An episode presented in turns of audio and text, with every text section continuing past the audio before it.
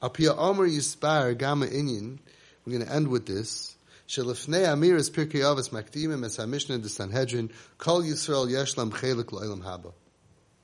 According to what we said, we can now understand why is it it's so odd. We pick one statement before every time we learn Avos, every Jew has Chelik and O'ilam Haba. Dihine Kfar Omdu Ala Chelik Haba.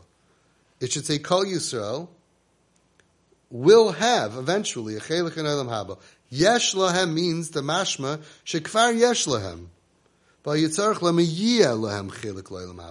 It should say every Jew will have a portion in the world to come. Why does it say every Jew has? It's like you already have it now. You have a deed. You own it now. What does it mean? Elahabir bazeh shekol Yehudi hu chelik elaka mimau. Every yid is a chelik, a piece of godliness. Umiyad shenoitzer mizuman loy chelik loylam haba. And as soon as you're born, you have a resting piece in a place in Olam Haba. It's like every person who's born, as soon as they're born, they give them a plot where they'll be buried. So too you should understand, every Jew has a chelik in Olam Haba for after they pass away. Loy.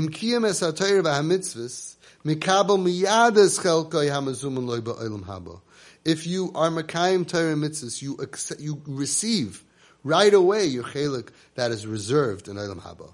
V'im tzarech lizdachich harbe ad sheyagiu lechelik hamuchan lo'olam haba. But if you become dirty, you have to get cleaned, power washed. You have to get cleaned in order for you to go reach the chelik which is waiting for you in Olam Haba.